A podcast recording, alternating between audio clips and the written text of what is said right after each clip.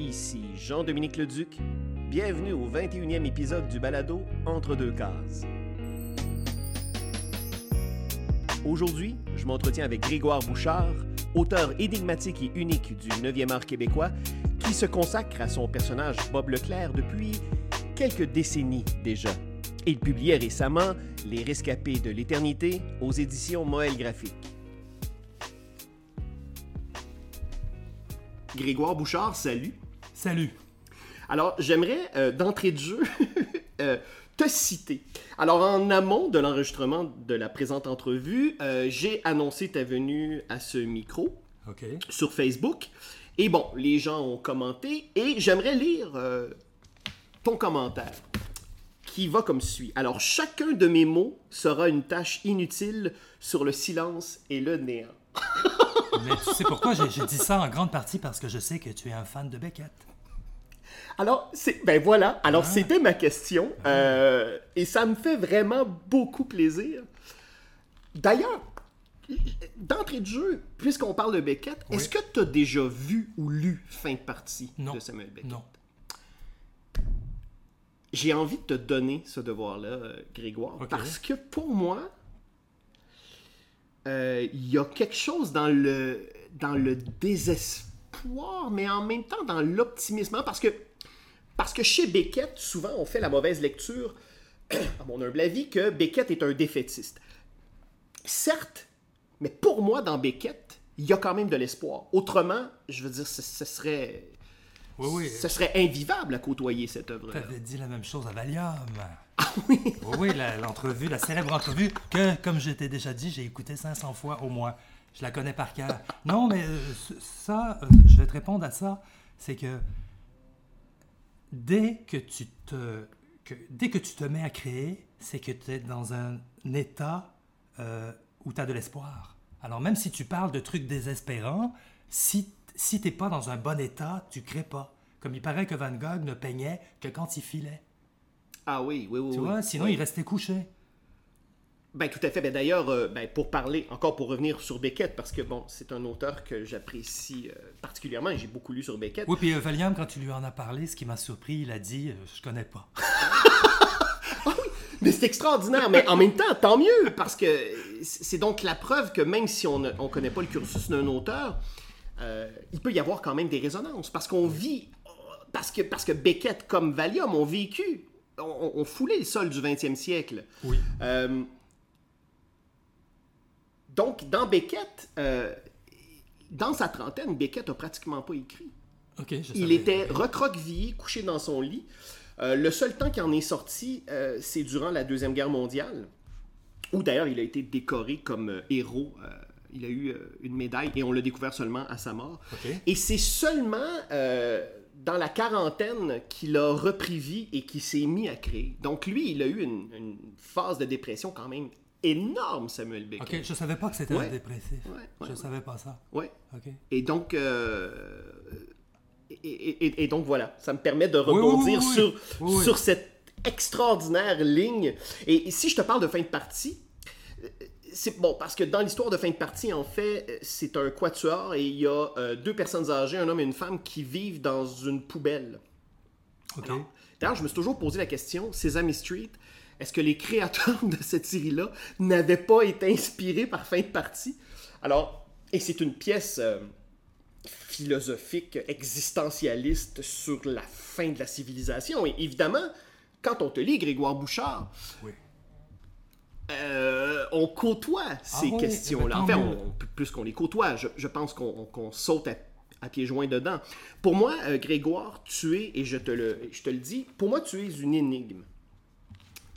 C'est possible. Et je m'explique. Oui, oui, oui. Euh, fut une époque où, euh, plus jeune, euh, je fréquentais le milieu de la bande dessinée au début des années 90, et moi, je me souviens de t'y avoir vu, d'avoir été actif. Ok. Euh, et est arrivé un moment où, là, tout à coup, Grégoire Bouchard euh,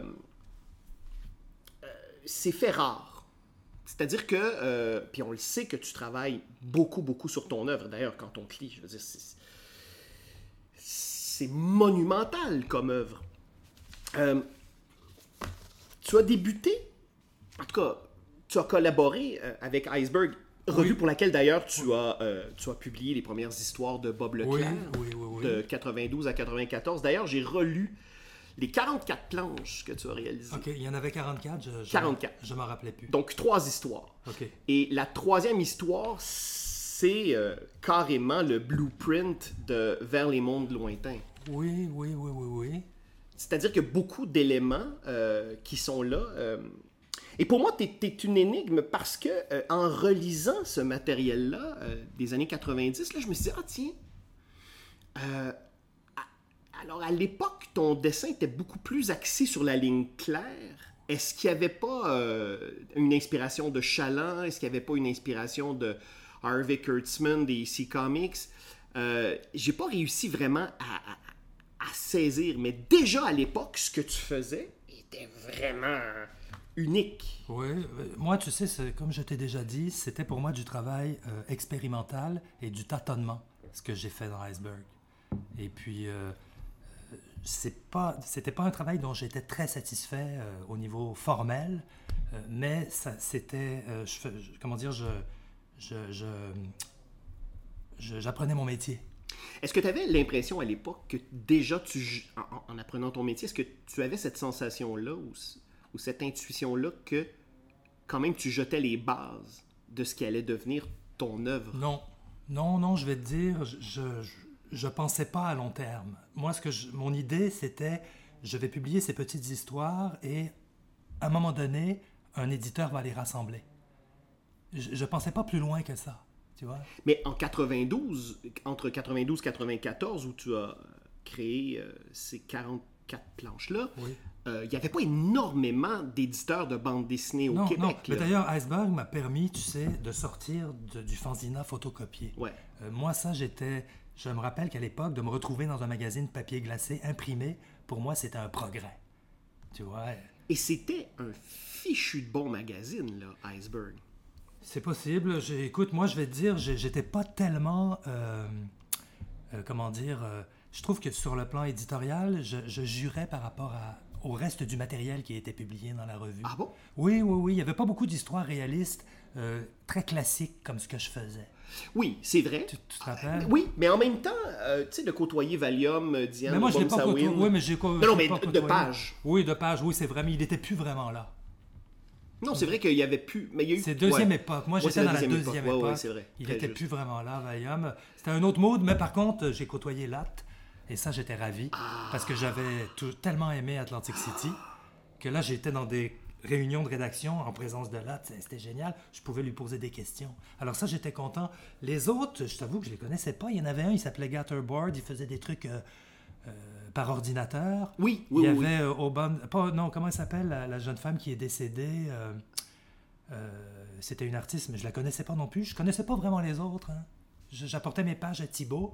Et puis d'ailleurs, il faut rendre hommage à Thibaut parce que je trouve qu'il était ouvert d'esprit. Parce que je trouve que le matériel que je, je lui apportais était quand même très différent du reste du magazine, comme je te disais tout à l'heure. Mais il voyait au-delà de, de, de, de- de- de l'aspect, comment dire, classique. Il, il voyait qu'il y avait un, un- un sous-texte euh, un peu underground. C'est-à-dire que la base était clairement là. Euh, C'est-à-dire que, bon, moi j'ai relu ces planches-là. Évidemment, on sent qu'elles sont l'œuvre d'un jeune auteur qui cherche. Ah, ça oui. Euh, tu parlais de tâtonnement tantôt. Je pense que euh, c'est juste, d'ailleurs, une observation que j'ai faite, et je me souvenais pas parce que ça faisait très longtemps que j'avais lu tes planches dans euh, Iceberg, mais euh, l'utilisation du joual. Alors, dans tes dialogues, Oui, oui, oui. oui. et c'était très cru. Oui, c'était cru. Ce qui peut être intéressant avec la, la coupure franche du trait euh, euh, élégant, la ligne claire et, et le langage d'une. euh, C'était très, très cru et direct. Oui, c'est vrai. Mais Euh, ça, tu sais, ça, j'ai fait ça parce que, comme je t'avais déjà expliqué, c'était une façon de mieux m'insérer dans l'esprit iceberg. Parce que dans mes fanzines, Strange Memories, c'était du classique. Oui, ben voilà. Donc, Tu ma vois, question, c'était ça, en C'est- fait. ben oui, c'était pour, euh, pour mieux, euh, tu sais, la forme d'émulation euh, euh, qui, qui s'était créée au sein du magazine. Tu sais, j'ai fait des trucs là-dedans que j'aurais pas fait euh, ailleurs. Parce que c'était, ça se voulait un petit peu provocateur. Oui, tu vois? oui, certes. C'était, un peu ça, le- le- Oui. l'esprit du magazine. oui. Mais je, je, je- je- je trouve que le- ce qui est suggéré, hein, comme disait Hitchcock, est bien supérieur à ce qui est montré.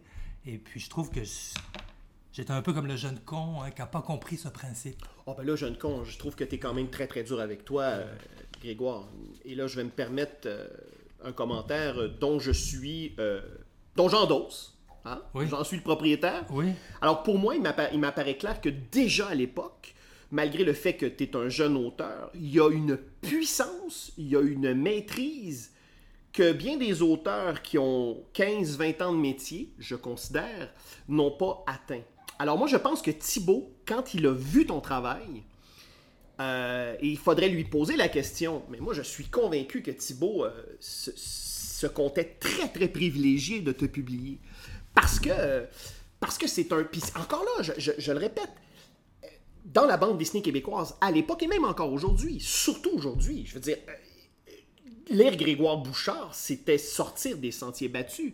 Ouais, tu n'appartenais à aucune chapelle. Non, aucune. Et d'ailleurs, je me rappelle qu'à l'époque, ce qui dominait, c'était le- ce que les Européens appellent le style crade. C'est-à-dire, tu sais, des Ouais. gros.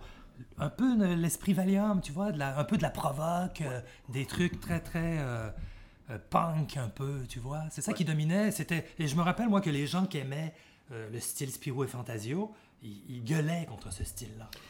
Oui, ben c'est- drôle parce que Valium était là dans les années 80 Ouais.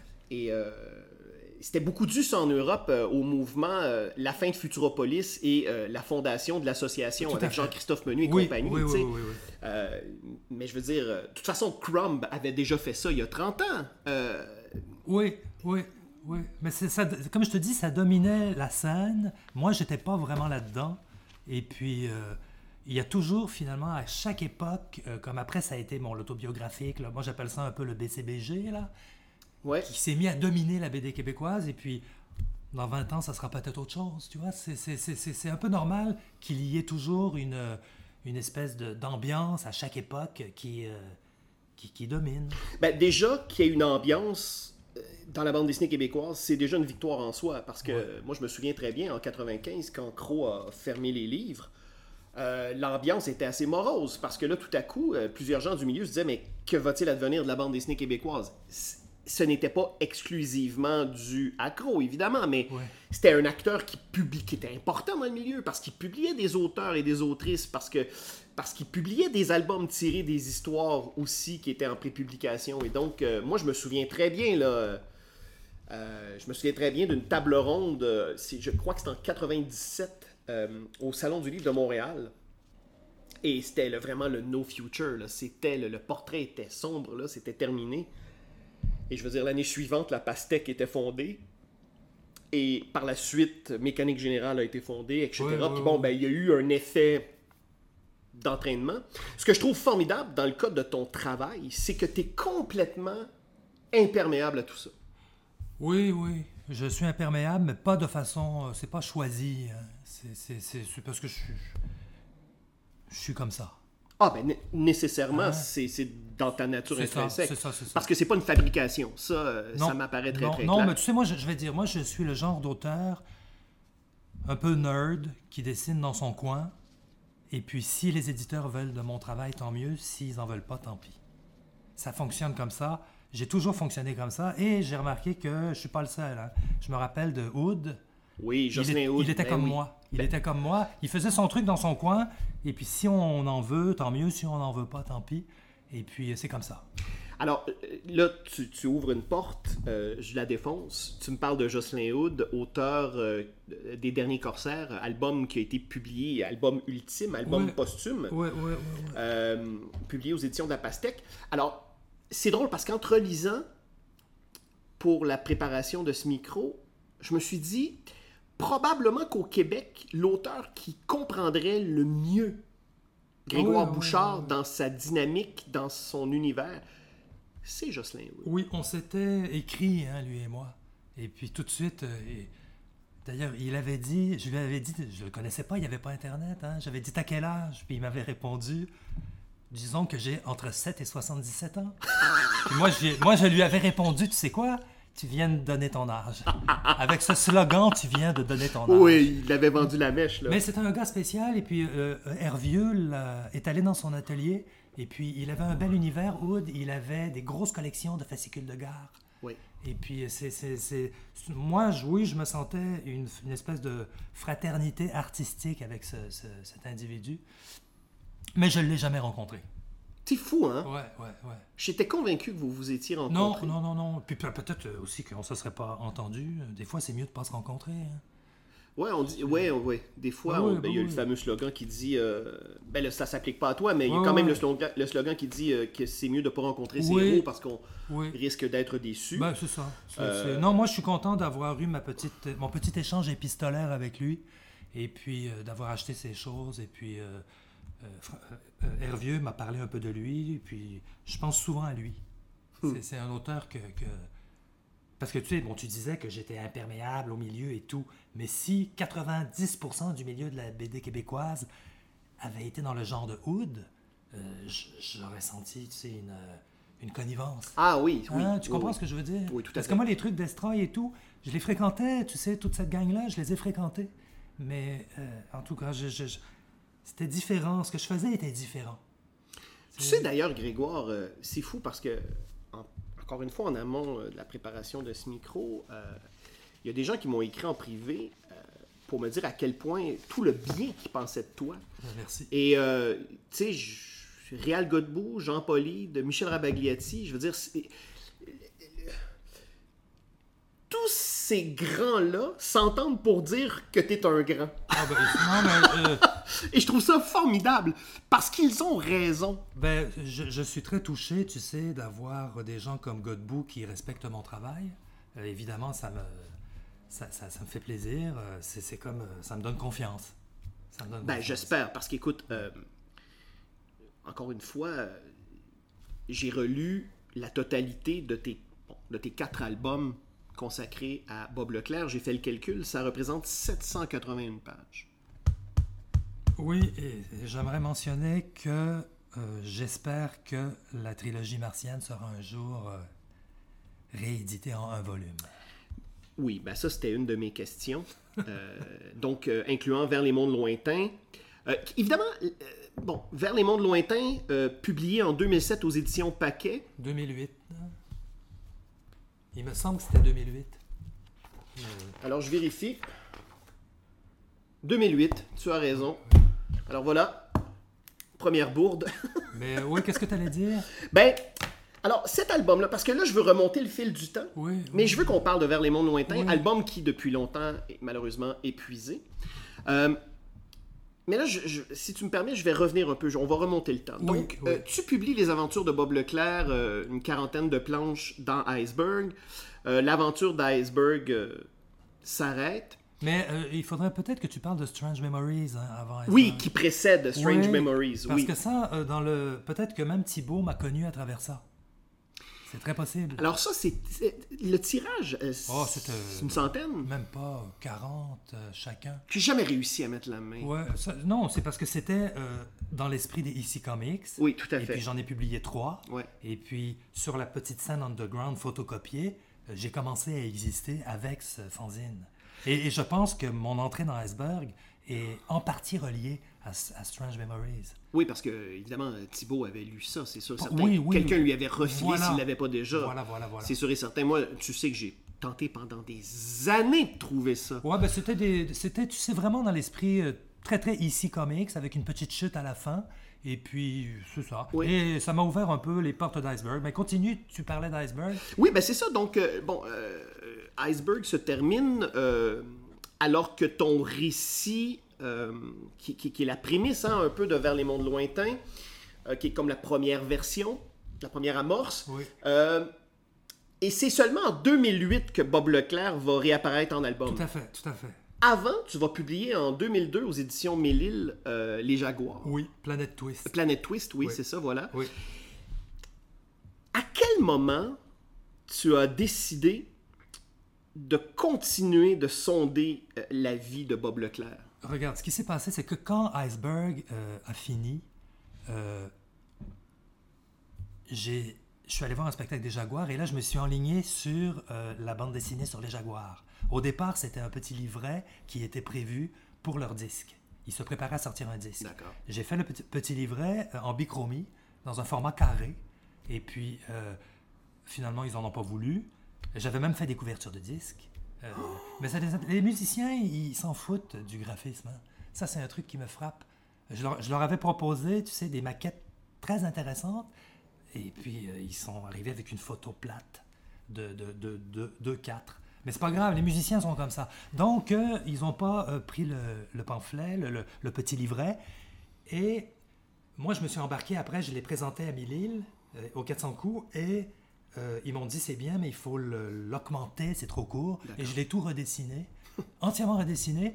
Et euh, je savais qu'après ça, je réembarquais sur euh, la refonte complète de ce qui était paru dans Iceberg, avec Bob Leclerc. Da- ok, d'accord. C'était mon plan, c'était mon plan, ça. Et dis-moi, Grégoire, dans ce plan-là, est-ce que. Donc, tu voyais ça comme une trilogie avec l'aventure martienne, avec Cauchemar argenté, Termi- le, le contenu, l'équivalent de Cauchemar argenté, Terminus la Terre. puis- J'avais. euh, vers les mondes lointains, je le voyais comme, comme un one-shot. Ouais. Tu vois? Et euh, j'avais vaguement en tête la suite, mais c'était pas précis. Je, je me suis attelé d'abord sur ce premier volume. Alors, ce premier volume, parlons-en. Ouais. Euh, Nul n'est prophète en son pays. hein? Ouais, c'est vrai. Alors, euh, l'album est publié aux éditions Paquet, un éditeur suisse Oui. de mémoire. Oui, oui, oui. oui. Comment t'en es? Est-ce que tu as fait le tour des éditeurs Oui, au Québec? tout- non, j'ai fait le tour. euh, Est-ce que j'ai fait. Oui, est-ce que j'ai fait le tour des éditeurs au Québec? Je m'en rappelle plus. Je, je- je l'ai envoyé à différents éditeurs. Ok. Euh, J'avais rencontré même Benoît Peters. Oui, oui, oui, il était venu à Montréal. Oui, oui, oui, Je ben l'avais oui, rencontré. Ok. Ouais, et puis c'est une autre époque, hein, parce qu'il m'avait dit. Mais tu sais, c'est un problème, ça. Je le voyais dans ses yeux. Ça lui faisait de la peine de me dire qu'il ne publierait pas. Mais il essayait, avec diplomatie, de m'expliquer pourquoi. Mais c'était un peu du langage de bois, tu vois. Je le comprenais quelque part. Il me disait que il y avait des références là-dedans que, que le public européen ne pouvait pas comprendre, tu vois. Mais c'est de la langue de bois, ça.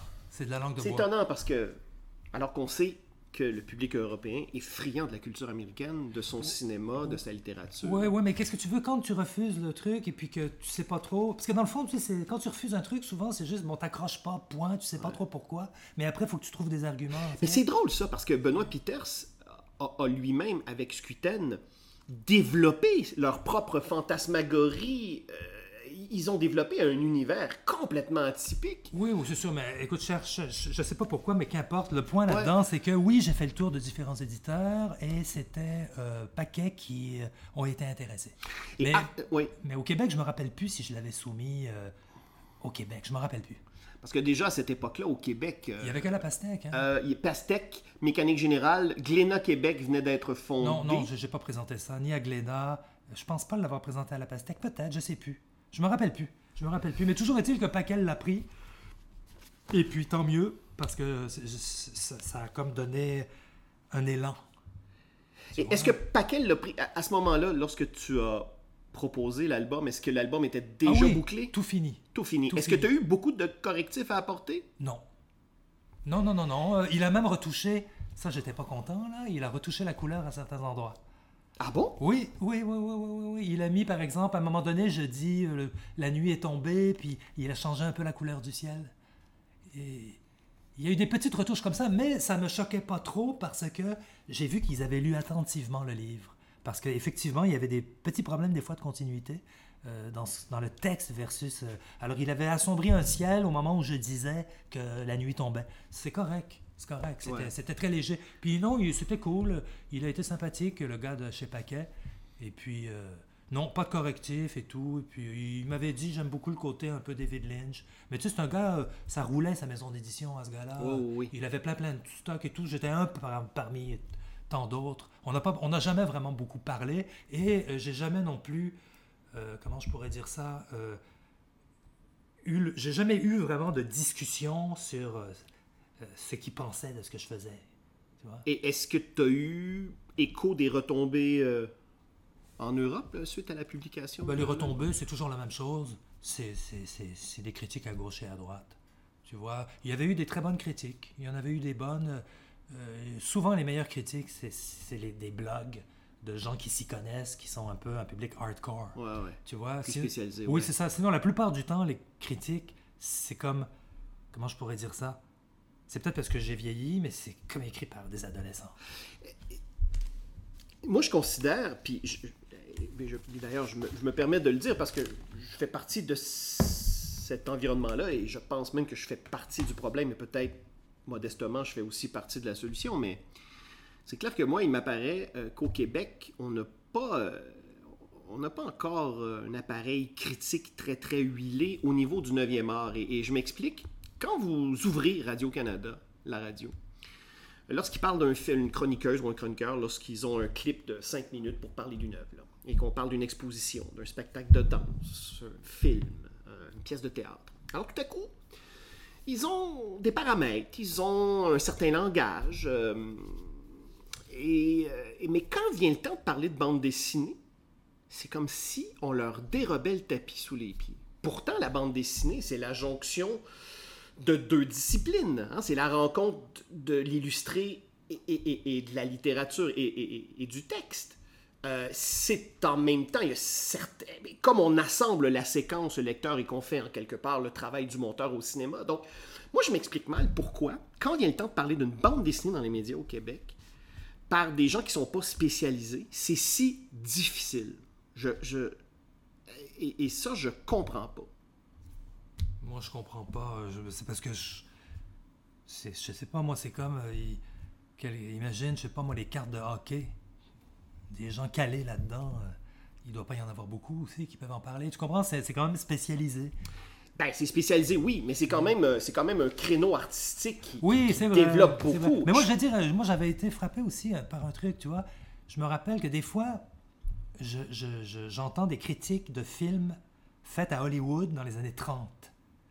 Et puis, ça parle de la direction euh, des acteurs, ça parle de la photographie, c'est incroyable, là. Et puis moi, je me rappelle quand j'étais adolescent, tu regardais un article dans la presse concernant un film, c'était, ça disait rien. Ça disait rien. Ouais, puis ben, de toute façon, on vit à une triste époque où maintenant, euh, la première chose dont on va aborder, c'est souvent les entrées en salle. euh, C'est, tout, tout revient à l'argent de toute manière. Mais j'imagine qu'il faut, faut simplement avoir des gens qui s'y connaissent. Ben, s'y connaître, oui, mais je pense aussi qu'il faut développer. euh, il faut développer une forme de langage aussi à travers de. Tu sais, un appareillage critique se construit autour d'un autour d'un langage, d'une sensibilité. euh, puis, bon, quand on parle de bande dessinée, c'est comme quand on parle d'un film ou qu'on parle d'une pièce de théâtre. Je veux dire, il faut relier ça à l'époque à laquelle l'œuvre a été produite. Oui, bien. Euh, un album de bande dessinée va trouver écho dans une pièce de théâtre et inversement. Donc, euh, Tu connais la phrase La pire chose qui puisse arriver à un artiste est d'être compris. et te considères-tu compris? Non, et puis je m'en fous. Complètement. Et puis les histoires de critiques et tout, c'est un peu ton domaine à toi. Moi, je. je, je- j'ai pas, j'ai pas trop d'attentes. Mais je te parle de ça parce que moi, j'ai écrit à quelques reprises sur tes albums et moi, je me désole qu'on n'en parle pas plus que ça de ton travail et je pense que ça. Je, je pense que ton travail fait peur à certains lecteurs, Oui, lectrices. oui, c'est vrai. C'est vrai, j'ai- je l'ai vu euh, dans certains salons de BD. Il y a un gars, c'était un dessinateur, le gars, très intelligent. Puis il feuilletait le livre, puis il disait Hmm, Non, il y, a, il y a- il y a comme un malaise là-dedans. hein. Il y a un malaise, il y a quelque chose en dessous. Puis, mais il aimait ça, lui, ça lui plaisait. Mais il le sentait, ça. Puis oui, ça se peut que ça fasse peur. euh, euh, oui, c'est, très possible. Très possible. Euh, Moi, je pense que c'est du fait, en tout cas, au niveau graphique, il y a, il y a- il y a une, il y a une densité graphique dans ton œuvre. Il y a un deuxième degré. Euh, Oui, oui, ça, oui. Que beaucoup de gens comprennent pas. alors ça, mais ça, évidemment, tu n'as aucun contrôle là-dessus. J'ai pas de contrôle, puis tu sais, c'est c'est délicat parce que, par exemple, dans Les Rescapés de l'éternité, il y a un petit garçon, tu sais, qui est cérébralement mort. Oui. Le médecin dit euh, à Jim Flash, c'est un légume. Et puis moi, j'ai mis une petite bosse sur le drap pour montrer que le petit gars avait une érection. Mais Jacques Boivin, mo- moi, je trouve ça tordant et drôle parce qu'on vient de dire que c'était un légume, et puis non, il y a de la vie euh, dans ce petit gars-là. Et puis Jacques Boivin, qui est mon script docteur, qui a relu mes livres, il me dit euh, J'ai failli te dire de l'enlever. Il dit C'est juste pas drôle. Il me dit euh, Tu te grattes la tête, puis tu comprends pas. Mais moi, je trouve ça drôle. Alors tu vois, c'est c'est Ouais. très subjectif. Ben oui, évidemment. C'est très, très subjectif. Puis c'est vrai que j'ai, je peux avoir des fois un, un humour un petit peu tordu, mais c'est comme ça, c'est comme ça. Chacun est libre de l'interpréter comme il veut. Même d'ailleurs, il y a un truc qui- que je voulais mentionner. Tu sais, quelqu'un avait dit, et j'en veux pas à la personne, c'est formidable, il critique l'Église catholique. Euh, les, la personne avait essayé de faire des connexions entre ce que je fais et l'actualité. Tu sais, les, les pensionnats. Ah oui, oui, Tu comprends oui. ce que je veux dire? Tout le monde a le droit d'interpréter comme il veut. Sauf que c'est des.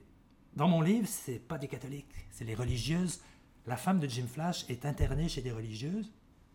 J'ai pris soin de mentionner que c'était des francs-maçonnes. Hmm. C'est pas des catholiques. Mais à première vue, on voit des religieuses, des croix, c'est des catholiques, tu vois. Oui, oui, tout à fait. L'association est oui, là. oui. euh, Et, et puis, euh, en tout cas, c'est toujours fascinant de voir comment euh, les gens interprètent ça. Et c'est très bien, ils ont le droit de l'interpréter comme ils veulent. Ben oui, c'est la beauté de la chose Ben en oui, même ben temps, parce ben que, évidemment, Ben oui. Maintenant, cette œuvre-là, je veux dire, à partir du moment que tu es publié, ça t'appartient. Ben, en fait, Non. à partir du moment que tu as un premier lecteur, une première lectrice, c'est terminé, ça t'appartient plus. Non, ça m'appartient plus. Moi, je trouve que le plus beau compliment que tu peux recevoir, c'est le compliment que Jacobs avait reçu. Là, il avait sauvé une vie grâce à son œuvre. hein. Tu te rappelles de ça? C'est un gars d'Outremont qui lui avait écrit, mais aujourd'hui, je commence à me demander si c'est pas inventé cette histoire-là. Que le gars d'Outremont voulait qu'on parle de lui, puis a inventé cette histoire-là. Mais tout ça pour dire que si c'est vrai, euh, il a sauvé une vie. Et euh, moi, j'aimerais ça sauver une vie. Ben moi, je peux te dire, euh, Grégoire, que la bande dessinée m'a sauvé la vie. Ah ben c'est super. C'est super. Ouais. C'est super, ça. Et, euh, Mais bon, on n'est pas là pour parler de moi. Non, on va, on va- ça t'a sauvé la vie, mais c'est ça. Non, on parlait de l'interprétation que, Oui. que les gens ont. Mais pour revenir à ce que tu disais tout à l'heure, oui, euh, après Planète Twist, j'étais décidé de m'atteler à la refonte de Bob Leclerc, qui était paru dans Iceberg, mais en ayant une idée beaucoup plus nette et précise de ce que je voulais faire. Ben d'ailleurs, ça transparaît. On embarque dans Vers les mondes lointains et euh, passer l'effet de surprise, parce que quand on lit cet album-là pour la première fois, il y a un aspect dichotomique. Là. On n'a aucune idée où on se trouve par rapport à l'époque à laquelle on le lit. Oui, il y a un gars dans un blog qui avait dit euh, on peut rien trouver de plus offbeat. Ben oui. C'est-à-dire que c'est un, c'est un univers qui se, qui a ses propres codes et qui fonctionne à l'interne un peu. C'est un peu, euh, c'est comme si tu vivais en forêt avec des éoliennes, euh, donc tu t'es- raccordé à rien. Il y a, y y quelque chose d'autosuffisant dans ton univers. Oui, c'est possible, c'est possible, oui. Et ce qui est particulier de Vers les mondes lointains, donc, Vers les mondes lointains, c'est le premier chapitre. En fait, c'est- c'est l'entrée en matière de l'univers de Bob Leclerc. Oui, Parce vrai, que quand on termine cet album-là, euh, en, en fait, tout reste à venir. Et d'ailleurs, les, les gens qui ont lu Cauchemar argenté et Terminus la Terre, qui ont été publiés euh, tous deux en 2017 chez euh, Mosquito, un autre éditeur européen, ben, les gens qui n'avaient pas vu Vers les mondes lointains, c'est pas nécessaire de l'avoir lu. Évidemment, si on a lu Vers les mondes lointains, on vit l'expérience totale de Bob Leclerc. Oui, mais la plupart des critiques euh, ne parlaient même pas de Vers les mondes lointains quand sont sortis les deux autres volumes. Euh, parfois, on voyait popper euh, une remarque Hey, oh, il y, a, il y a un premier livre qui introduit ces deux-là, mais la plupart des gens ne le savaient pas. Ben, c'est fou parce que quand on, quand on débute, l'amorce de- des du, de- du cauchemar argenté, c'est la fin de faire les mondes lointains. Ah oui, oui, évidemment, je l'ai conçu pour que ça s'emboîte. Hein, pour que ça s'emboîte parfaitement. Et d'ailleurs, tu sais, j'ai- envoyé à la demande de Moelle Graphique la, totalité de la trilogie révisée. Euh, des petites mises à jour au niveau des scaphandres, au niveau de la fusée, pour que le tout se fonde. Et euh, ça fonctionne très bien. Les trois ensemble fonctionnent très bien et feraient un volume. euh, parce que comme je l'ai souvent mentionné, je l'ai dit à Moelle Graphique, toute l'énergie de cette trilogie-là s'est perdue du fait que euh, les volumes ont été publiés dans des formats différents, chez Oui. des éditeurs différents, à des époques différentes. Oui. Alors l'énergie, c'est comme évaporé. Mais une fois rassemblée, euh, ça, ça, prend, ça reprend toute sa force. Mais donc là, lorsque tu as publié Vers les mondes lointains chez Paquet, euh, tu étais déjà au travail pour la suite. Là. Oui, moi, écoute, je, t'expliquer comment je fonctionne. Ça me prend des années avant qu'un éditeur me publie, et puis je passe ma frustration en travaillant sur un nouveau projet. Et j'ai fait ça euh, après Vers les mondes lointains. euh, j'ai fait ça, j'ai fait ça après Planète Twist, j'ai fait ça. euh, les Rescapés de l'éternité, ça a été trois ans avant de trouver un éditeur. Alors, euh, je travaillais sur le prochain qui, sur lequel je suis en ce moment. Alors, je n'ai pas le choix de faire ça parce que mon chemin de croix, c'est de trouver des éditeurs. Ça, c'est mon chemin de croix. Qu'est-ce que tu veux que je te dise? C'est comme ça. Puis c'est très. C'est la partie que j'aime le moins, euh, c'est de quêter. C'est pratiquement quêter. Tu vois? C'est-à-dire regarder les catalogues, envoyer le truc. Les gens, des fois, ils sont bien, ils répondent intelligemment. Des fois, tu te rends compte que non, ils sont pas intelligents. Ils ont rien compris, tu vois. Alors, euh, c'est frustrant. Et c'est mais quand tu trouves un éditeur, euh, c'est génial. Et il y en a de plus en plus. Je veux dire, ici, en tout cas au Québec, parce Oui, que oui, oui, oui. lorsque Vers les mondes lointains a été publié en 2008, ben, en Europe, évidemment, il y en a énormément d'éditeurs.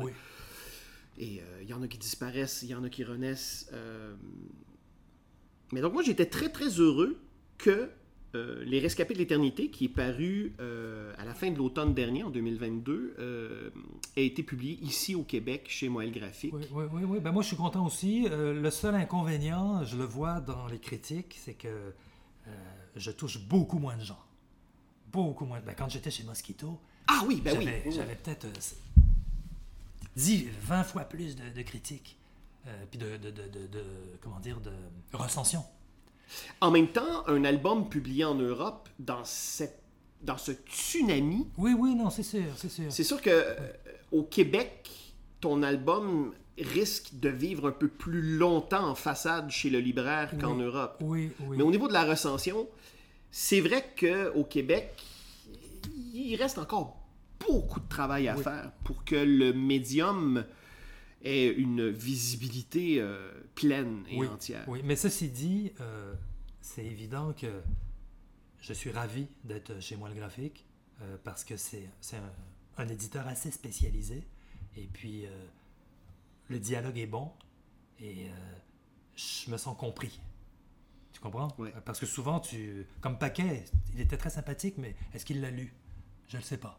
Il s'est peut-être dit, Ah, c'est intéressant, ça peut se vendre, let's go, on le publie. Tu vois, c'est peut-être ça qu'il a fait, Paquet. Mais alors, vers les mondes lointains, par la suite, tu travailles sur euh, Cauchemar argenté, Terminus la Terre. Et, et- et comment t'en arrives à publier chez Mosquito? Ben, euh, exactement comme pour Vers le monde lointain, j'ai envoyé une quarantaine de soumissions un peu partout. Et puis, euh, Mosquito, à un moment donné, c'est- étrange, hein? Mosquito, il, il me dit on fait plus de science-fiction. On fait plus de science-fiction. Parce que, tu sais, il faut, il faut scruter les catalogues, hein, t'envoies pas ça n'importe où. Ben non, Tu scrutes les catalogues et tout, tu regardes des trucs avec de la BD un peu réaliste et tout. euh, Est-ce qu'il y a des choses qui correspondent à ce que je fais? Puis finalement, euh, j'ai eu des refus partout. Et puis Mosquito, euh, il me dit on fait plus de science-fiction, mais envoyez-moi le truc. Et puis quand je lui ai envoyé, ça l'a intéressé. Ça l'a intéressé. C'est c'est euh, c'est- un- un- spécial. On dirait qu'il s'apprend des éditeurs un peu marginaux pour s'intéresser à mon travail. Tu vois? Ben, Mosquito, c'en est un. Moi, je considère que c'est... Oui. Parce que ils ont publié aussi Cédric, euh, Cédric Lotte. Oui, euh, oui, oui, oui, oui. oui. Spray, ouais. Oui, mais- pourtant, ils font, c'est vrai qu'ils font pas beaucoup de science-fiction. Ils sont beaucoup dans la BD italienne et tout. Ouais. Mais, euh, mais c'est un, c'est un, Michel Jean, c'est un, un- un- comment dire, un type qui connaît, qui a des goûts très, très précis. Alors, c'est pas comme le gars qui va, qui, qui se dit, euh, c'est complètement différent de paquet. Là. Ouais, ouais, ouais. Tu comprends, c'est un gars qui a des goûts très, très, très précis. Alors, euh, si un truc lui plaît, s'il aime le graphisme et tout, il, va le publier. C'est, par contre, euh, ils n'ont pas fait suffisamment d'argent avec.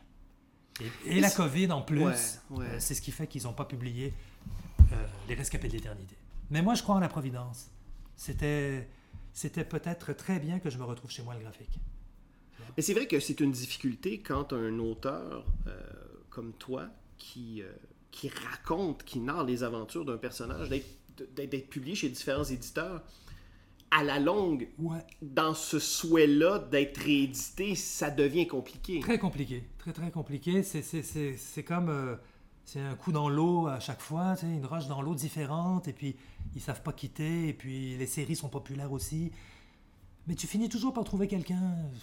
Moi j'ai appris ça. Tu finis toujours par euh, trouver un éditeur. Il y en a, comme tu disais tout à l'heure, il y en a qui disparaissent, d'autres réapparaissent. Il y a des jeunes et tout. Euh, non, non, moi je, je- comme je te dis, je- une fois que le livre est fini, je l'envoie, puis après, je me concentre sur le prochain projet. Il faut pas avoir trop de. Faut pas stresser avec ça. J'aimerais qu'on parle de Bob Leclerc spécifiquement parce que, bon, tu me parlais de science-fiction. Évidemment, Ah oui, oui. la science-fiction est quelque chose. Oui, c'est au cœur de, de ton univers, mais en même temps, malgré euh, surtout euh, Terminus la Terre, où là vraiment. D'ailleurs, là, je, je fais une parenthèse. Pour moi, Cauchemar argenté de Terminus la Terre, je pouvais pas m'empêcher de faire un lien avec euh, Objectif Lune et On a marché sur la oui, Lune oui, oui. dans sa construction. Complètement. euh, parce que Oui, oui. premier volume, euh, c'est toute la préparation. Tout à fait, c'est pareil. Et puis, euh, il y a même, tu sais, le petit voyage initiatique du début. Ben oui, voilà. C'est pareil. C'est Oui, effectivement, ça se ressemble. Euh, la base est, est comme euh, dans la nature, loin. tu vois, mais oui, mais qu'est-ce que tu allais dire? Ben, c'est parce qu'en même temps, la science-fiction, oui, elle est là, mais à force de te lire, corrige-moi si je me trompe, j'ai l'impression qu'elle devient, en quelque part, un prétexte à, à raconter une fable beaucoup plus existentialiste. Oui, oui, oui. C'est la, la science-fiction, tu sais, c'est au même titre que les années 50, c'est la toile de fond. Ouais. C'est une espèce de décor, tu vois. Tu pourrais avoir des westerns existentialistes. Mais dans ton univers, ce qui est très très particulier, puis là, il faut que je te pose la question. Oui, oui. Étant donné que, euh, bon, on est très ancré dans les années 50, euh, au, niveau du ciné- au niveau du cinéma notamment. Oui. Euh,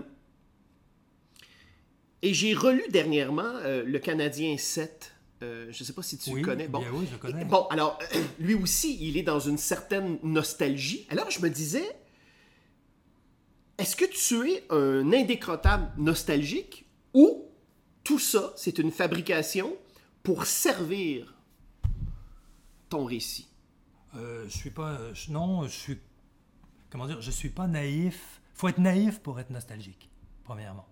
Parce que tu sais que vit, il s'habille Oui. comme les années 50, il vit comme dans Oui. les années 50. Ouais, ouais, mais c'est parce que ce qui est absurde là-dedans, c'est que. euh, c'est que. En faisant ça, il est tout sauf dans les années 50. Parce que dans les années 50, les gens faisaient pas ça. Tu comprends? Dans les années 50, les gens, ils s'habillaient pas à 9 ans. Tu vois? Non, non, effectivement. Mais c'est ça que je- ce que je veux Ouais. dire par là, c'est que la meilleure façon, s'il veut ressembler aux années 50, la meilleure façon, ça serait de vivre dans le présent. Parce que les gens dans les années 50 vivaient dans le présent. Tu comprends? C'est une espèce de trip, un- un- cette idée-là de se mettre dans du... Je comprends, je le comprends parfaitement, mais tu sais, en même temps, euh, je, le- je le comprends. Tu sais, tu- par exemple, tu, tu, roules dans une vieille voiture des années 50, OK? Tu te dis, j'accède aux années 50. Mais les molécules qui constituent la voiture ont plus vraiment la, la même position que dans les années 50. Tu comprends? Alors, c'est une auto d'aujourd'hui. Oui, tout à C'est fait. une auto d'aujourd'hui. C'est c'est des jeux mentaux. Ouais. C'est des jeux mentaux. Mais non, nostalgique, non. Je, je te dirais que je, je, je, je m'amuse à m'imaginer que c'était mieux avant, tout en sachant que ça ne l'est pas. C'est tout.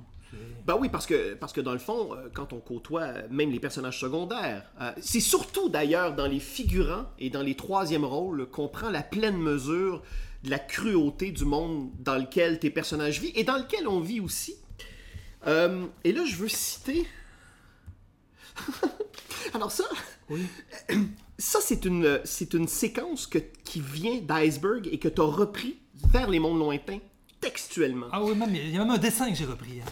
Un seul. Un seul? Où la balle de fusil qui transperce le cerveau du policier, Ah oui! c'est le, oui, même dessin. Ah bon, hein? Exactement le même. Alors là, on est chez Canada Hot, Hot- Hot Dog sur Ontario. Et euh, en avant-plan, on a Bob Leclerc qui discute. Et en arrière-plan, on a une tablée avec un père, une mère et un enfant. et là, le fils dit Maman, il est où, papa Ah non, excuse-moi, c'est pas la bonne. euh, Ah non, pourquoi tu bois tout le temps? Ah, je l'ai pas cité. Alors, de mémoire, il dit. euh, euh, euh, il demande à sa mère Maman, pourquoi papa boit tout le temps? Puis elle lui dit Ben, Roger, réponds-lui.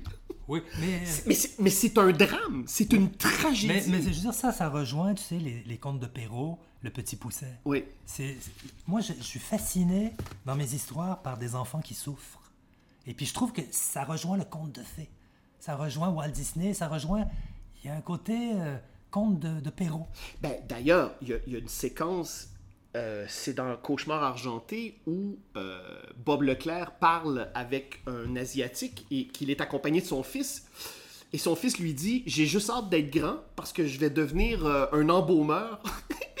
et et Oui. ta dépouille, je vais, je vais l'embaumer. Oui, oui, oui, oui, ça c'est. C'est oui. une violence ahurie. En même temps, c'est intéressant parce que dans ton œuvre aussi, euh, si on prend ça au premier degré, euh, ben, on se dit Grégoire Bouchard, c'est un fou. Non, non, mais c'est parce que tu sais, euh, ça, ça t'avais dit la même chose à Valium, hein. Je veux dire un truc. Moi, j'ai. Ce qui me fait rire, c'est que quand t'avais dit à Valium, les gens vont te prendre pour un fou, il était content.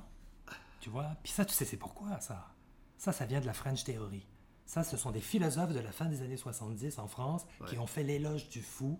Et puis, ça s'est ramassé aux États-Unis dans les universités. Et moi, j'ai vécu toute ma jeunesse là-dedans. C'est-à-dire que quand tu traitais un artiste de fou, c'était comme si tu lui disais t'es un génie. Oui, c'était la consécration. Oui, alors que je suis convaincu qu'en 1850, c'était une insulte. Tu comprends? Ah ben oui, ben d'ailleurs, à l'époque, on a- les, les gens qui s'occupaient des fous, c'était des aliénistes, hein? Oui. Et on, a- on internait des gens, on lobotomie- oh, la lobotomie d'ailleurs.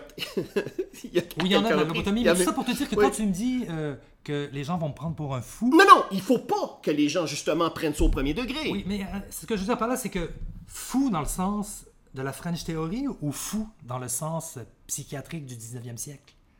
C'est pas Ah pareil, oui, oui, oui. Moi, moi, je parle dans l'aspect radical, parce qu'évidemment, euh, on vit à une époque euh, politiquement euh, très propre où, maintenant avec les médias sociaux, chacun a une tribune pour se, pour, pour s'offusquer de tout Oui, et de mais rien. ça, c'est une dictature. hein. On est dans une dictature. Je considère aussi. Oui, oui, bon, fait. C'est évidemment, une dictature stalinienne, carrément.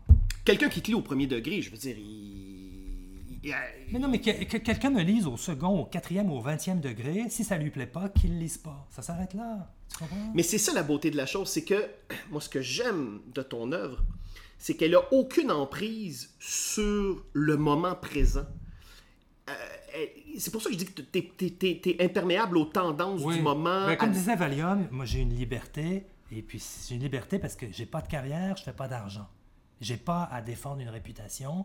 Je fais ce qui me tente, comme je te dis, et si des éditeurs me publient, tant mieux. Sinon, tant pis.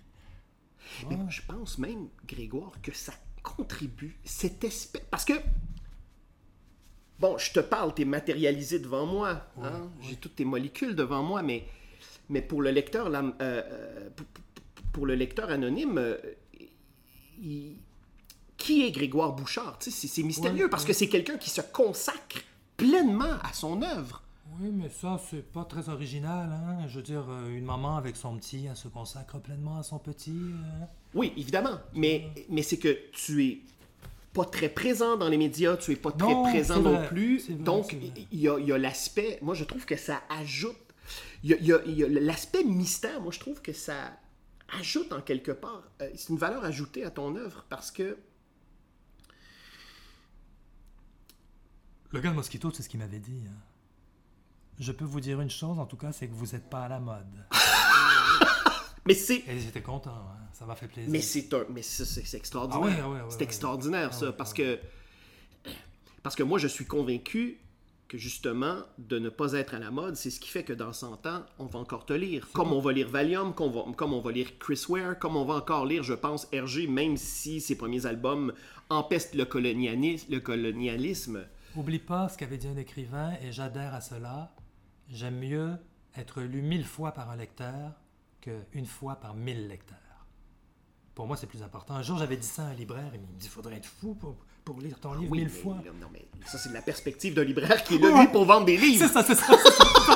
ça. allait à l'encontre. Oui, c'est contre-intuitif. Mais oui, c'est ça. Et puis, tu sais, euh, j'ai, je suis en pourparler avec un éditeur aux États-Unis. Je ne sais pas si ça va débloquer, mais il m'a dit euh, ce qui est problématique, c'est la façon dont vous décrivez les races. Il dit ça pourrait être un gros problème au niveau de la distribution du livre. Voilà. Tu vois? Voilà. Mais c'est- encore la dictature dans laquelle on vit. Parce que je vais te répondre ce que Maurice euh, disait. Premièrement, le genre dans lequel j'œuvre, c'est un genre euh, à la Jacob et à la Henri Verne, Ouais. euh, où il y a des méchants asiatiques. Secondo, il, il s'en sortait bien, Maurice. Il disait tous mes personnages sont des caricatures. Effectivement, tous mes personnages sont des caricatures. Tu vois? Oui, à commencer par, à commencer par Bob ben oui, Leclerc. ben oui, tout, tout est un peu grotesque, tu vois. Mais c'est évident que c'est un univers. L'univers de Bob Leclerc, c'est une guerre de civilisation. Donc, euh, c'est inévitable que euh, les deux clans ne, ne, ne s'aiment pas. Et, et tu sais, moi, ce qui me fascine, un Japonais qui vivait en France et qui travaillait dans l'édition m'avait m'a écrit. Il me dit J'essaie de placer vos livres au Japon, il faut à tout prix qu'ils découvrent vos méchants Asiates. Sur un ton humoristique. tu vois, sur un ton humoristique. Oui, oui. Lui, ça ne le dérange pas. Tu sais, au même titre que j'avais entendu dire que les Congolais, ils adorent Tintin au Congo. Tu vois, c'est le problème, c'est pas. le problème, c'est. Je ferai pas de politique, là, mais le problème, c'est euh, un esprit gauchisant. Ben, c'est qu'en fait, c'est que souvent, les gens qui s'en offusquent ne sont pas les bonnes personnes. C'est qu'ils ont la prétention de parler au nom des autres. Et ça, ça vient, tu sais d'où? hein? J'écoutais un ethnologue, il disait les Occidentaux blancs ont un sentiment de supériorité morale sur tous les autres peuples. Et les gens de gauche ont un sentiment de supériorité morale. Et ça vient de là, ça. Mais même encore aujourd'hui, c'est quand même étonnant. Ouais. Dans les années 50, euh, à, à l'époque, à la grande-ère macartiste, OK, mais je veux dire, en 2023, euh, avec la mondialisation... Ah non, non, euh, ça, non, ça, j'achète pas cet argument-là. C'est que là, tu parles de 2023 comme d'une altitude, hein, c'est juste une date. Tu sais, des fois, tu entends des gens qui se scandalisent. J'écoutais un jour un bonhomme, il donnait une conférence. C'était en 1960. Il dit Je trouve ça scandaleux qu'on est rendu en 1960, puis euh, telle chose arrive encore. Puis tu peux en entendre un qui va dire la même chose. Écoutez, on est en 1920, et puis ça arrive encore. C'est c'est pas une altitude. Tu comprends? C'est des vagues. Il y a des périodes de régression. Ah ben oui, ben, de toute façon, c'est cyclique. Tout ça, c'est un Oui, cycle. c'est ça, c'est ça. C'est- cyclique. Mais tout ça pour dire, le point là-dedans que je voulais amener, c'est que euh, tout, tout ça, c'est des caricatures. Et pour, pour me défendre, je vais euh, citer Yvon Deschamps. Je ne me moque que des gens que j'aime. Et puis, euh, mes Asiates, je trouve qu'esthétiquement parlant, les Asiatiques, c'est super. Je, je- je les trouve beaux. Ah ben non seulement ça, mais je- euh, Wang est, est- est- est- supérieur à Ben, il- tous ses collègues. Ben, exactement. Et puis à tous ses Et collègues. puis il, il a tout, il a une dignité, mon Wang, énorme. D'ailleurs, à la fin, Bob et Wang se rendent compte qu'ils auraient pu être amis. hein. Oui, c'est complètement fou. C'est Oui. comme si... euh, Mais c'est comme un guerrier Ming, plein de noblesse et de Ouais. grandeur, tu Ouais. vois. C'est- Ça, c'est un peu comme... euh, J'avais lu que Conan Doyle avait inventé Moriarty parce que Sherlock Holmes était tellement intelligent qu'il rencontrait jamais d'ennemis à sa hauteur. Mais je trouve que Wang, c'est l'ennemi à la hauteur de Bob Leclerc. Ah, tout à fait. Moi, Oui. je pense même qu'il... Moi, je pense même que Wang, il- lui, est supérieur. Ah, c'est très possible. Au niveau moral. Oui. Au niveau moral, oui. Oui. Oui, euh, il, défend, il défend la mémoire de sa jeune sœur qui a été euh, assassinée par euh, euh, un bombardement. Oui, un bombardement euh, qui était censé... on- bon, dans l'histoire, ils étaient censés bombarder euh, une usine d'armement. C'est ça. Et, euh, et le drame de Bob Leclerc se passe là en oui, partie. Oui, oui, oui, il a détruit un orphelinat. Ouais. C'est, ce qui arrive, je veux dire même encore aujourd'hui. Maintenant, on fait la guerre avec des drones, hein? Oui. Et ça arrive encore fréquemment Oui, oui, oui, qu'on oui. va détruire ce qu'on pensait être un dépôt d'armes et qui, dans les faits... Mais là, il, il a détruit le mauvais bâtiment à cause de son ami Fox qui a, Oui, déplacé, oui, oui. Qui a déplacé les maquettes sur la maquette de- du lieu d'attaque. C'est un peu compliqué, ça, mais... euh, Je, je trouve qu'il y a beaucoup de souffle dans ton œuvre. Euh, moi, je peux pas m'empêcher, en lisant Bob Leclerc, de repenser aux grands classiques euh, du théâtre. Pour moi, j'y retrouve le souffle de Shakespeare. Tu sais, Mais c'est drôle que tu dises ça, hein, parce que tu sais, l'histoire dans Les Rescapés de l'éternité avec euh, les- les- la course automobile, oui. je l'ai indiqué au début du livre, je me suis inspiré d'un petit fascicule de gare très cheap qui s'appelait La course de l'amitié. Et puis, euh, je me sentais coupable un peu. euh, puis Jacques Boivin, qui a relu le livre, il me dit Je serais curieux de la voir, cette petite bande dessinée-là. Je lui ai apporté, puis après, je lui ai écrit euh, Alors, mon plagiat ne t'a pas trop offensé Il me dit Non, il dit T'as fait d'un- t'as fait d'une BD moche et nulle un drame shakespearien. Mais c'est vrai que.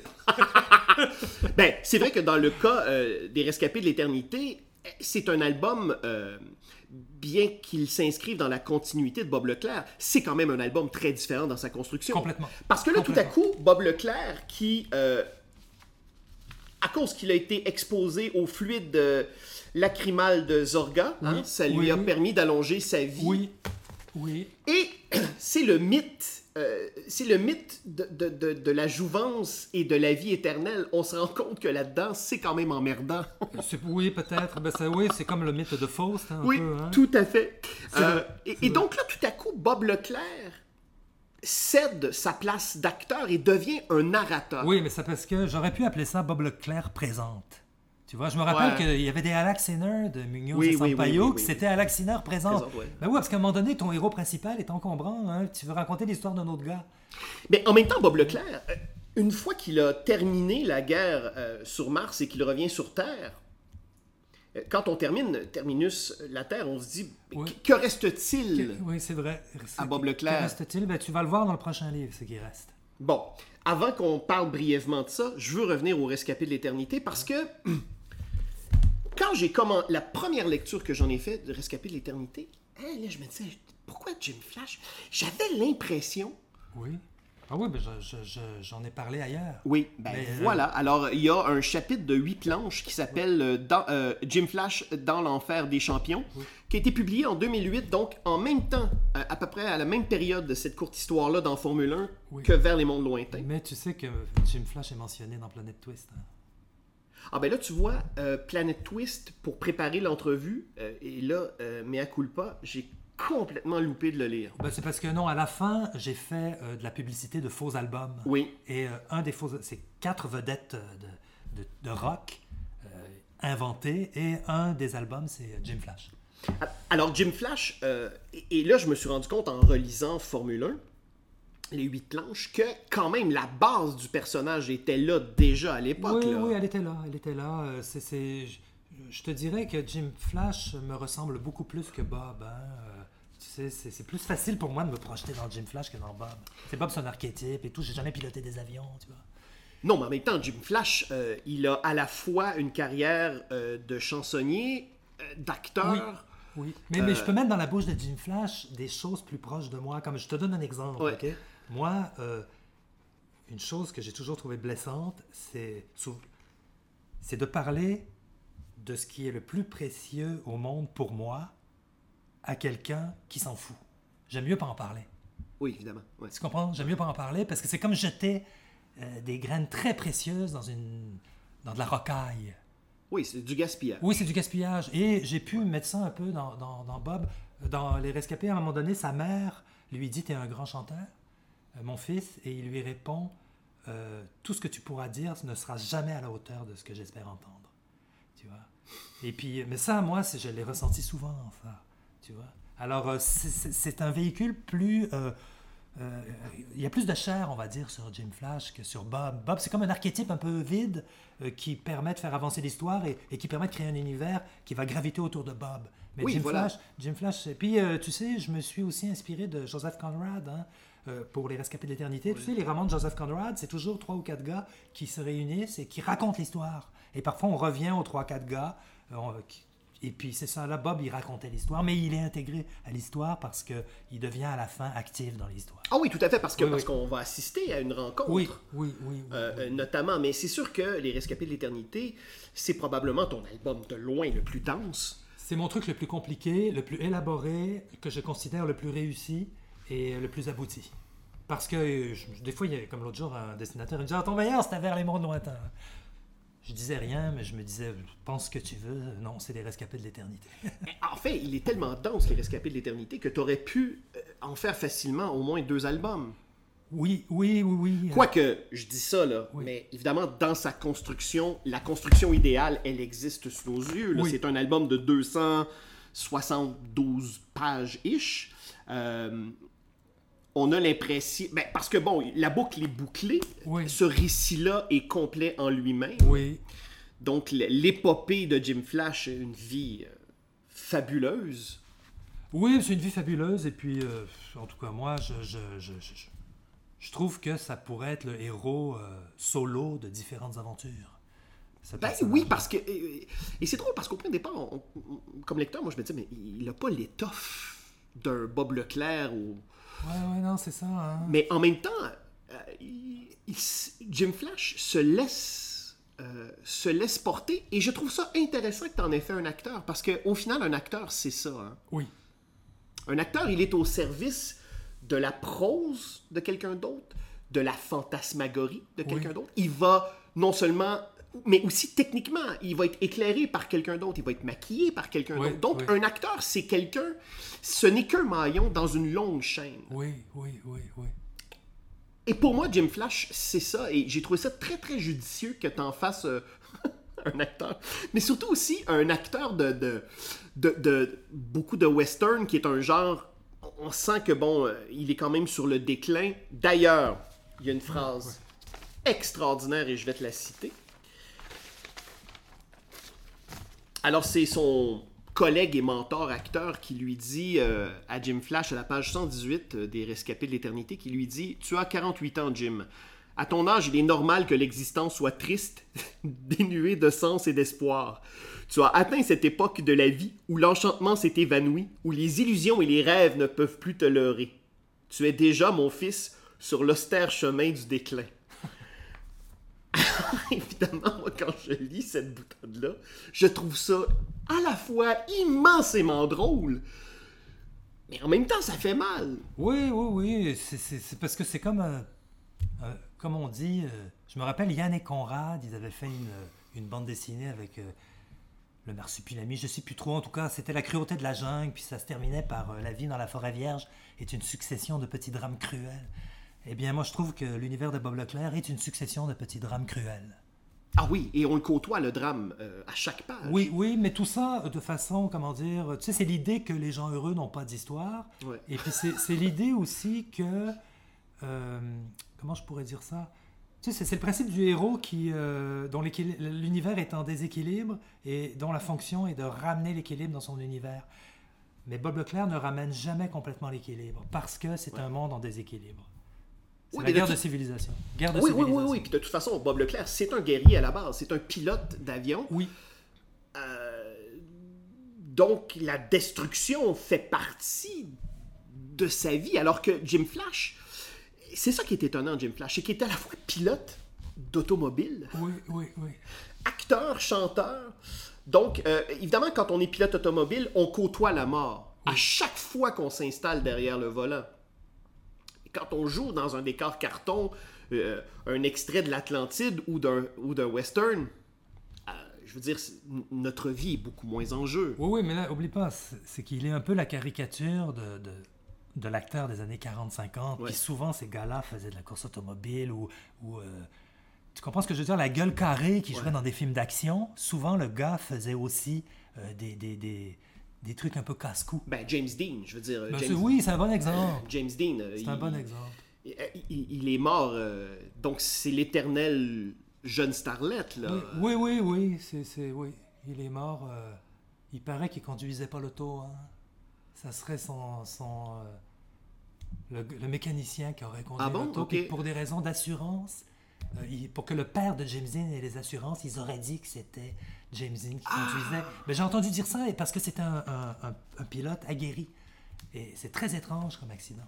Mais c'est peut-être euh, des histoires, mais moi j'aime bien cette histoire. Ah, moi, j'ai trouvé ça très drôle que tu, euh, que, que- que tu, que tu mettes l'action à Valleyfield. Tu sais que je suis originaire de là-bas. Euh, je l'ai su, oui. Et euh, évidemment, dans, dans la littérature et, et- et- et dans l'art en général, Valleyfield n'est pas. C'est une agglomération un peu beige. euh, et je me permets de le dire parce que j'ai grandi là adolescent. Euh, donc j'ai trouvé ça très drôle que euh, la piste de course, que, que, que, que, tout ce segment-là se passe à Valleyfield.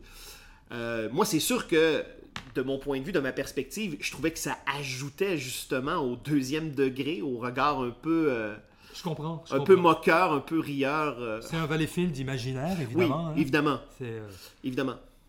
Mais oui, c'est ça. Donc, euh, qu'est-ce qu'on disait?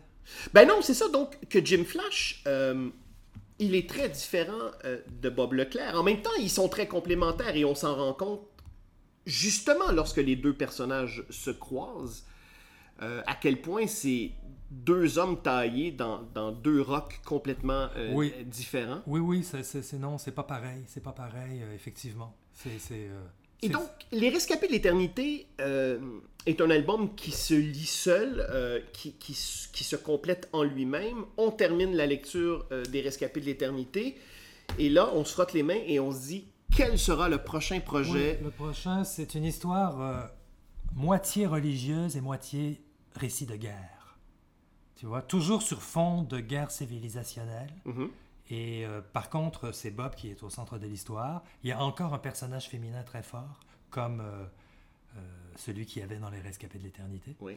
Et puis, euh, voilà. D'ailleurs, c'est intéressant ça. Les personnages féminins euh, dans ton œuvre euh, sont, souvent beaucoup plus solidement ancrés dans leur réalité, en tout cas. Euh, les femmes sont conscientes de, de, de leur propre euh, mortalité. Euh, je trouve que tes personnages féminins sont beaucoup plus audacieux et forts. Mais je pense que ce qui te fait dire ça, tu sais, c'est quoi? C'est que, tu sais, mes personnages sont des, souvent des personnages dépossédés d'eux-mêmes, qui Mhm. sont un petit peu des épaves. Oui. Et c'est beaucoup plus euh, traumatisant euh, une femme qui est épave qu'un homme. Tu comprends? Ça, ça traumatise parce que la figure de la femme, c'est la mère. Et puis, euh, tu sais, quand tu vois une clocharde dans la rue, c'est un choc plus grand qu'un clochard. C'est peut-être pour ça que tu as l'impression que mes personnages féminins sont euh, en cette densité-là. C'est que c'est ça. Je pense que ça vient de là. On, on- on trouve ça moins drôle quand une femme est, euh, est, dans la déchéance. Comme dans Les Rescapés de l'éternité, il y a Elsie. Oui. Euh, et puis, c'est, elle est, Ah oui. oui, c'est oui, triste. C'est triste, cette femme-là. C'est une femme alcoolique. D'ailleurs, tu l'as fait sacrée. Oui. Alors ça, c'est étonnant parce que c'est le retour du joual. euh, Oui, mais ça, je vais dire, euh, il faudrait qu'on parle un petit peu aussi. Je veux rendre hommage à Jacques Boivin, qui relit mes- a relu mes livres de- depuis Le cauchemar argenté et qui a suggéré beaucoup, beaucoup de choses pour les, les améliorer. Et ce, ce joual-là, ce sacre-là, ça vient de lui. Il m'a dit, écoute, euh, il faut que il faut qu'elle sacre. J'en ai enlevé un petit peu, j'étais pas d'accord avec tout, mais il a jugé que c'était bon. Je me suis dit, c'est pas con ce qu'il dit. Oui, parce que tout à coup, on le sait qu'elle vient... euh, par- parce que ça explique beaucoup, Oui. ça contextualise Oui, oui, le personnage. Oui, c'est ça, c'est Ça ça. permet de le fixer c'est ça. en un claquement de doigts. C'est qu'il est. J'intègre les sacres à un langage international, un français international. En quelque part, Jacques Boivin fait le travail d'un éditeur. D'une certaine façon, il fait le travail. C'est que- ton premier lecteur, en tout cas, c'est un lecteur privilégié. Oui, puis c'est l'avantage de Jacques Boivin, tu sais, c'est que quand tu soumets ton travail à quelqu'un pour qu'il fasse des suggestions afin de l'améliorer, il faut que la personne comprenne la logique de ton travail. Ouais. Et euh, ce que j'aime de Jacques, il m'avait dit une fois, dans d'autres termes que ça, mais ça voulait dire ça, il m'avait dit, euh, il y a des défauts qui font partie de ton style, il y a des défauts qui nuisent à ton style. Les défauts qui font partie de ton style, on n'y touche pas. Mhm. Et puis euh, ça, c'est intelligent. C'est intelligent. Il est respectueux et bienveillant. Oui, parce qu'il ne faut pas dénaturer ton travail. Ben, c'est exactement ça. C'est bon, sûr que je, je, je m'en rendrai compte. Mais en général, 90% de ce qu'il suggère fonctionne bien. Ton prochain projet dont tu nous parlais, euh, par curiosité, t'en es rendu à quelle étape? Euh, là, je suis en train de... Je dirais que je finis l'ancrage. Donc ensuite, c'est la coloration? Non, non, moi, je, vais, je, je- je finis l'ancrage. Ensuite, j'appelle ça les réparations. C'est qu'à la tablette graphique, je répare mes ancrages, c'est-à-dire ce qui cloche. Ouais. Euh, ensuite de ça, il faut faire toute la mise en page, c'est-à-dire insérer, parce que je travaille dessin par dessin, donc chaque case doit être insérée dans sa page. Ouais. Ensuite, il faut que je positionne tous les textes. Ensuite de ça, c'est long ça. Et puis après, quand tout ça sera positionné, là, ça sera la mise en couleur. Et mais il y a aussi que je dois dessiner des pages supplémentaires pour... euh, euh, il, y a des, y a des endroits, il faut que je redessine des pages supplémentaires pour que la, la- les narrations, la narration fonctionne mieux. Oui, que ce soit plus fluide. Oui, c'est ça, Là, t'en c'est es rendu... euh, Depuis combien de temps tu travailles sur ce projet-là? Ça fait bien euh, trois ans. oui, oui, ça fait trois ans. Alors, et à vue de nez comme ça, il t'en reste pour... Je dirais que j'en ai pour euh, deux ans. J'en ai pour deux ans. Donc, un délai, euh, parce que entre Vers les mondes lointains et le diptyque Cauchemar argenté, Terminus la Terre, euh, il y a eu 9 ans d'espace. oui, oui. Et là, euh, de 2017 à 2023, c'est un peu plus bref. Oui. Donc, ce serait souhaitable que suite au Rescapé de l'éternité, qui est paru à la fin 2022, une fenêtre de 3 ans, quoi. Même, idéalement, c'est de publier chaque année. Hein, tu sais. Ah ben oui, non, mais c'est sûr. Mais là, euh, dans, dans- dans- dans le rythme de travail dans le- que tu t'imposes, ou en tout cas Oui, dans le- la- structure dans laquelle tu œuvres, euh, ça peut pas reposer sur la rapidité. Non, non, c'est impossible. C'est impossible, d'autant plus que moi, je suis un tempérament lent, en plus. Euh, mais je me suis amélioré avec les années, évidemment. J'ai plus de métier, euh, j'ai plus de discipline, mais je suis un tempérament lent, moi. Je suis pas un rapide. Et puis, parce que tu sais, euh, quand j'ai fait Vers les mondes lointains, j'ai fait plusieurs moutures. Hein. Je l'ai- je l'ai commencé, puis je l'ai abandonné, puis j'étais jamais content. J'étais jamais content. Puis comme je t'ai déjà dit, moi, j'ai été content à partir d'à peu près 40 ans, 42 ans. euh, j'ai été heureux de faire de la bande dessinée, mais avant ça, j'ai pas été heureux. Et puis je te l'avais expliqué pourquoi. Ouais. C'est parce que la flèche est toujours très loin du centre de la cible. Ouais. Et puis, euh, c'est- j'ai peut-être trop d'ambition. euh, et puis, je, je, je suis pas content. Je, je- je suis pas content. Avec les années, la flèche se rapproche du centre de la cible, mais c'est ça, c'est ça, c'est ça. Alors moi, je peux te dire, Grégoire Bouchard, que c'est un immense plaisir de te lire. Merci. Un immense plaisir de te lire. Merci. Et euh, les lectrices et lecteurs sont prêts à t'attendre, euh, même si, évidemment, chaque nouveau Grégoire Bouchard qui arrive en librairie euh, est l'occasion d'une fête. Hein? C'est- très, très réjouissant de te lire. J'ai envie de te souhaiter, Grégoire, pour la suite des choses, encore d'abord la santé, l'inspiration. Mais l'inspiration, ça t'en manque pas. La santé, je te la souhaite encore très, très longtemps.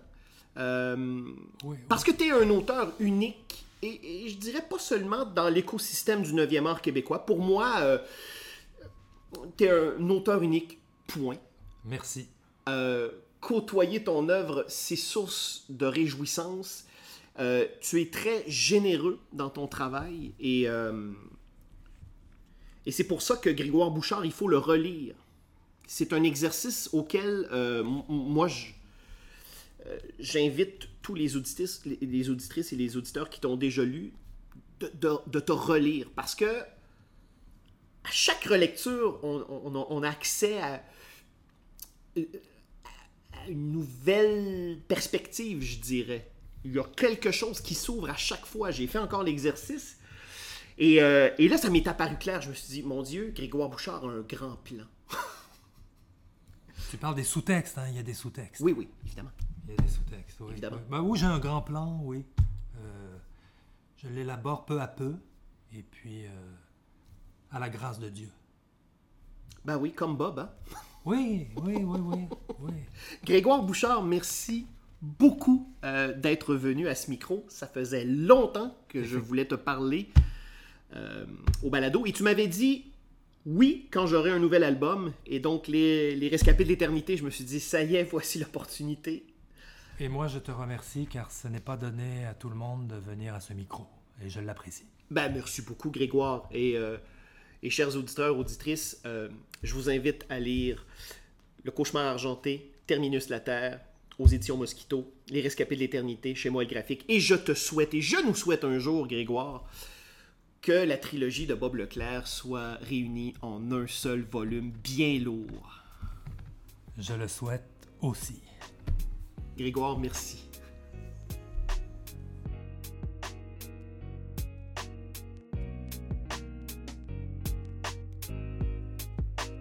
Pour suivre Grégoire Bouchard, rendez-vous sur Facebook. Indicatif sonore, Xavier Pinchot. Pour nous suivre, rendez-vous au rss.com barre oblique podcast au pluriel barre oblique entre deux cases. À bientôt.